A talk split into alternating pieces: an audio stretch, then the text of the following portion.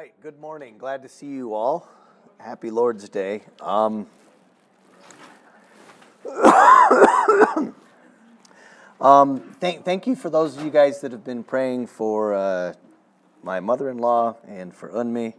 Uh, mom, mom has uh, she's currently awake and speaking, able to move. We'll get to see you know consequences, and see what's happened, but uh, a lot of good news. And uh, Unmi just called me this morning, so she's finally in uh, her, her sister's house in Korea. So that's a good thing. Um, today we're going to be looking at uh, the Westminster Confession of Faith, chapter 21 and 22. Or are we? I don't know. Um, so, uh, you know, here's a word. If you look just briefly at the second page, of your handout, um, I guess it would be the third and fourth page. That's, that's the text of uh, the confession, chapters 21 and 22, um, in pretty big font. Actually, it's, it's, it, I, I'm being merciful as much as I can. Um, and, cheap as much as I can with not wanting to make too many pages. But um, that, that's, the, that's the text of the, uh, the confession when we look at, uh, for example, our denomination, the Presbyterian Church in America, they publish uh, the confession. And there are 16 pages of uh, font, which are font that I wouldn't publish for you, because if I can't see it, some of you probably can't see it either. 16 pages of scripture references unpacking this. And so this is a good time to talk for a second about the nature of confessions, okay? Confession is not the Bible. It is, it is not a replacement for the Bible. It is summarizing what do we believe with clear conscience the Scripture teaches. And you know the issue is, is many esteemed divines, hardcore theologians, met for several years, uh, assembling what does the Bible teach on these sort of systematic categories, and they're really summarizing things for you. And so uh, I really struggled because this is one of my favorite topics the idea of Sabbath, the idea of worship. Um, because as Pastor reminds us so often, you know, he reminds us, we're going to do the most important thing that you're going to do all week, okay? I'd like to play a little one upmanship. We're doing the thing that we're going to do for our whole lives, right? I mean, that is the greatest goal of humanity that we're going to worship and serve the Creator God who made us and redeemed us. So this is this is the warp and woof of Scripture. This is a, a huge topic. Um, so I was excited to teach this, but as I tried to boil this down to one unit, one lesson, uh, gonna come up short. Okay, um, gonna come up short. So uh, let, let's let's open in prayer. Father, we give thanks uh, for this opportunity to consider a day, to consider a moment, but to consider our, our lives as people that have been created and redeemed, people who are called to account. How we give thanks that you have made us suitable creatures that we might worship, that we might enjoy rest, that we might seek after you because you've sought after us. So be with us in this time. Bless this conversation. Bless the direction it takes that we might know how to love and serve you, our triune God. We love you and we pray in Jesus' name. Amen. Um, well, the first page was the first iteration of the study. And that was as I read through the confession, I just started jotting down topics. And so that's a wordle, right? There, there's a wordle just of Westminster Confession of Faith, number 21. Number 21, of course, is dealing with religious worship and the Sabbath day. And uh, I'm certain there's more. Um, but as I was reading through it, I was like, if I was going to teach this well, um, these are the themes, concepts, vocabulary terms that would require a fair deal of uh, fluency before we jumped into that. Okay? Um, I'm here to tell you that we're probably not going to address any of those in terrible detail. Um, but I, I, think that it's really essential that um, as, as you grow as a believer, you know, it's like climbing a staircase, right? There's steps that you take. And once you understand a doctrine of common grace, then you'll have an idea of how the Christian should act in culture.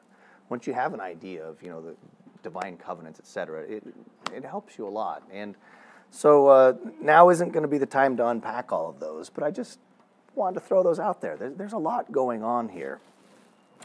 Um, and that's for a people that choose to oftentimes be non productive on one day a week. Okay? For all of our non productiveness, this tells me that there's a, there's a, a lot going on towards our non productiveness on that day. So um, let's go ahead and think about this. When we think about Sabbath, uh, Sabbath, public worship, when we think about Sunday, what kind of things come to mind?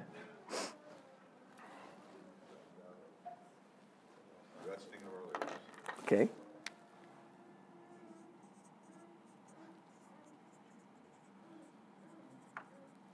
Okay. Fellowship with believers? Fellowship with believers.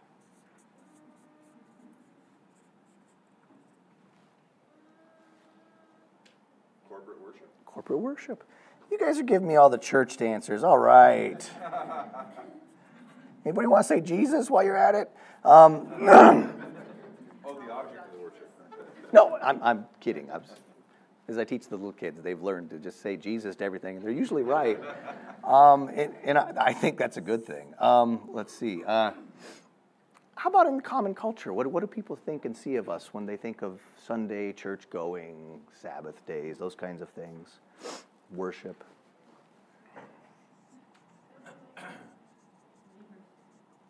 Okay. They, they think that there's believers that do that.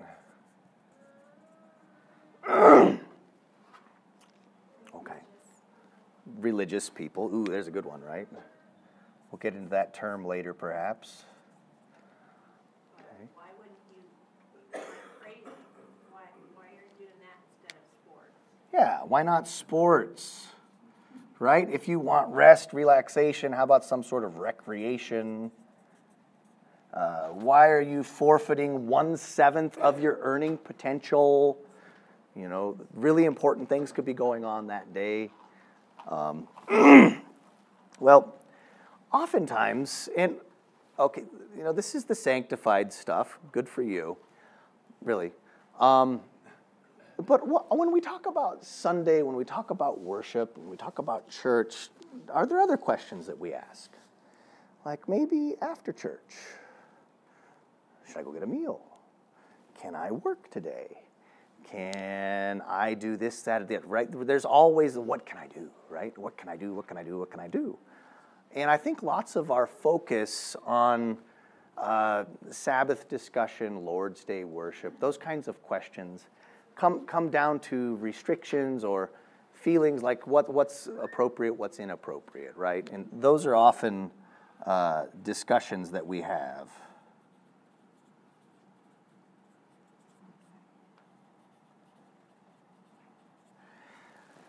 Um, but I, I want to get us started out, I believe, on the right foot. Um, and, and Scott, uh, you know, interacted with that when we were dealing with the law of God last week. And, and that is, when we look at the law of God, we need to understand the big picture, right? Uh, the law of God is sort of a reiteration of the covenant of works. God gives Adam, uh, you know, a law originally as, as a covenant of works. And I'd suggest to you today that if, if we uh, remove Sabbath, if we remove worship from the context, the rich theological context that undergirds Sabbath, um, we're just going to be in this world. Wonder, what, what, can we do with this day? Do I really, you know, I, th- those kinds of questions. And I would suggest being stuck in that gear is uh, not helpful and perhaps misguided. So, too often we get negative views of Sabbath, worship, or church attendance because we're too concerned about what we can or can't do with our time. Can I go eat? Can I enjoy sports? Can I work? Must I go to church every Lord's Day? Now, these are all legitimate questions, but they're set into perspective when we consider these questions. Questions like this Can I, though wicked, come before the God of Abraham, Isaac, and Jacob? Can I appear before the Holy One of Israel? Will the God who struck Ananias and Sapphira down hear my cry? Once we know that we have a gracious God who loves us and gave himself for us, has a strange way of putting things in perspective, and it changes the questions we ask. Now, as Presbyterians are often wont to do, we find this justification and we find this explanation for why Sabbath is a blessing and not a burden in the idea of covenant. Okay? I was once in a seminary class where it was a, a debate scenario, and there was a, a gal in the class. Her debate answer was, Well, I can explain that with covenant. We explain everything else with it. And uh, I thought that was kind of funny for someone who wasn't quite on board yet, but uh, you know, that's sort of stereotypical of us, isn't it? So, before we engage in a sort of an ad hoc examination of the confession today, I'd like to remind you of what B.B. Warfield called the architectonic principle of the confession. And that architectonic principle, the big superstructure upon which the confession is built, is the idea of covenant, specifically federal theology, that we have two federal heads, both Adam and Christ. And as we're united to, everybody's united to one of them, and we are united to the other of them, um, that, that'll unpack for us what's going on here. And I firmly believe, maybe I'm naive, but I firmly believe that once we get that God is for us and not against us, and that's demonstrated for us through divine covenant, that these questions we have about what we can and can't do on Sundays will largely disappear. We'll focus on what we can do, namely, what we can do is come before the triune God of the Scriptures. We can come before that God that the psalmist groveled before and confessed, I'm a worm and not a man. We can come before that God whom Isaiah said, Woe is me, for I am a man of unclean lips. Once you get that, your questions change. So I'm going to just, several years ago, uh, uh, we did a series on Sabbath. And uh, I'm, I'm going to use the summary of that Sabbath series. It's on the second page of your handout. Um, I'm going to use the summary of that Sabbath series as our springboard from which we shall jump. Um, and I, I, believe when we get to chapter 21 in the confession, this is the back. This is the the warp and woof of I don't even know what that means. What's warp and woof mean? Substance. The substance. Okay, that's what I meant. Isn't that fascinating that you know contextually you can know terms, but I've never bothered to look up warp and woof. As far as I know, it's the same as wa- you know daub and wattle. I mean, it's but anyhow, warp and woof, the substance. The substance of what's going on in the confession is this federal theology that Warfield speaks of. It's the covenant theology, primarily the idea that there's two covenants. Now, we could talk about three covenants, but you could even boil it down to two, and we're not going to get into all that today. But there's a covenant of works and a covenant of grace, okay? So here's where we went in the summary of the Sabbath series. I, I don't think the audio is online anymore, but here we go. Um, first thing I did is we went through and looked at biblical and historical overview of the Sabbath, and my conclusion for summary at the end of that class was the historical uh, practice of Sabbath through various religious groups is that it's messy. And even in the church, there's no golden age yet. And Jesus, nonetheless, is pleased to walk amongst the golden candlesticks. That is, he's pleased to coexist with his church. That big promise of God being our God and we being his people is true even in the midst of the mess. Then we hit our first thesis on Sabbath. And I argued in that one that the Sabbath at its root is God's rest, heaven. Okay? God enters into his rest on the seventh day, and he's resting from his labors. And I argue that that's a heavenly rest, and that God invites us to that heavenly rest. So, as it says here, man's chief end, which is to glorify God and enjoy him forever, has its end in God's rest, the eternal Sabbath. Second thesis on Sabbath Sabbath rest was to be earned by Adam through the completion of the stipulations of the covenant of works. We don't have time to get into that today, but you know, piggybacking on where Scott was. Um, but there's a monkey wrench in there. Adam does not keep the covenant of works, and neither do we, because he's our father, and there's a vital union between him and us. Third thesis on Sabbath the Sabbath rest is earned by a completion of the stipulations of the covenant of works by Jesus Christ, a second Adam, the second man. And he grants us himself, and he grants us God's eternal Sabbath rest through the covenant of grace. All that Adam was required to do in the covenant of works, Adam picks up, does successfully. You see this in Luke 4, you see it in Matthew 4, you see it in Mark chapter 1. The idea that Jesus has come as that final day warrior and he kicks Satan in the head, or crushes his head. Okay? Uh, Jesus earns what Adam failed to earn, and Jesus imputes the gift of his obedience to us and takes our very sin.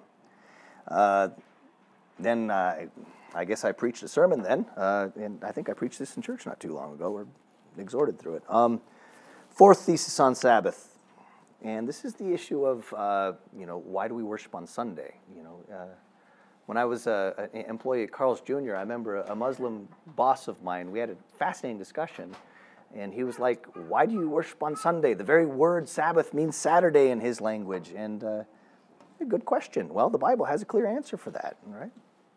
There's a progression, right? And uh, so I'm just going to read what it says here. Jesus changes the work rest pattern of the covenant of works to the rest work pattern of the covenant of grace, right? So instead of six days you will labor as in creation and then enter your rest, God lets us rest on the first day of the week and then sends us out and says, as God's beloved children who've been given a new nature, who have a relationship with God, who love your fellow man, go out and love God and your neighbor. Do that in ways that are visible, okay, and audible. Therefore, we worship on Sunday, the first day of the week. And so I this isn't a simple matter of transfer theology Saturday to Sunday, but deals with the nature of the gospel acting and working in us. I must have had something I wanted to say there. Okay, fifth thesis. Corporate worship on Sunday is a foretaste of the eternal Sabbath rest of God, which is required for Christian growth and maturity. Okay? So that's sort of uh, where, where I'm coming from. And I, and I believe that if Warfield's right, that the backbone of the confession is the federal theology of the reformers um, I think we're on solid ground here, okay? And, you know, this isn't just me. I mean, granted, uh, you know, theologians have uh, experiences and teachers and stuff, and uh, I, you know, I, I'm certainly idiosyncratic in that regard. But um, Heidelberg Catechism 103, this is the next thing on your page. I just want to throw this out there. Um, you know, and this is supposedly from the, you know, continental perspective on Sabbath. This is what they have to say about Sabbath. Probably Ursinus wrote this, I'm guessing. What does God require in the fourth commandment? In the first place, God wills that the ministry of the gospel and schools be maintained, and that I, especially on the day of rest, diligently attend church to learn the word of God, to use the holy sacraments, to call publicly upon the Lord, and to give Christian alms. In the second place, that all the days of my life I rest from my evil works Allow the Lord to work in me by his Spirit, and thus begin in this life the everlasting Sabbath. So there's that picture for us that you know Sabbath observance is participating in heaven in some way. Okay, Scripture tells us in Ephesians 2 that we're currently seated in the heavenlies with Christ. All right. So, straight out of the gate, uh, if we can appreciate the magnitude of what Sabbath is, that it's us participating in our future and eternal nature, it's us participating in worshiping the God who made us and redeemed us and calls us to be like Him. Um, if we can appreciate that, we can appreciate what goes on in public worship. And earlier I opened up with some questions about what can I and can't I do on the Sabbath. Um, here's some better diagnostic, diagnostic questions for us to ponder. and, and, these are the questions um, Is there something about Christ and heaven that I'm dissatisfied with? Am I somehow not satisfied with being absolutely righteous in the sight of a holy God? Is it some burden for me to come here about the great works of my Redeemer? So, uh, see Lee Irons. Uh, Lee Irons is a, an elder in, in California at a, at a PCA church in Burbank. Um, he wrote a aptly titled essay called The Sabbath as an Eschatological Sign of the Covenant. That is, the Sabbath as a sign of heaven to come, and that it is something that's part of the covenant, whatever that means. Um, this is what Lee says. And these are just some diagnostic questions. Uh, does, when considering any activity, whether it uh, will hinder or promote the purpose of the day, First, does it hinder or promote my participation in corporate worship of God's people? That's a real deal. Hey, uh, if, you know, me doing body work uh, is going to negate my ability to join together with saints and angels without number on the Lord's day, maybe I should ask that one. Does it promote or hinder? Uh, does it hinder or promote a spiritually restful frame of mind? in which I'm reminded that I am a pilgrim on the way to the eschatological Sabbath rest? These are useful questions.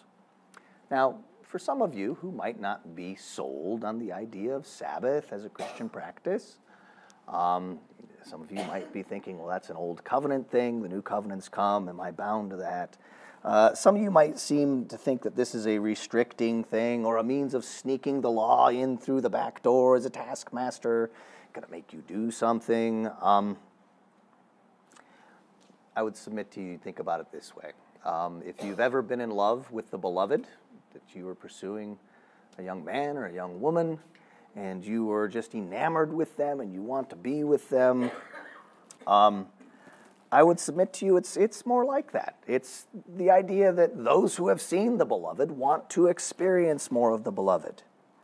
So your attention, your time, and your energy is spent in pursuit, and that pursuit is the biggest burden ever.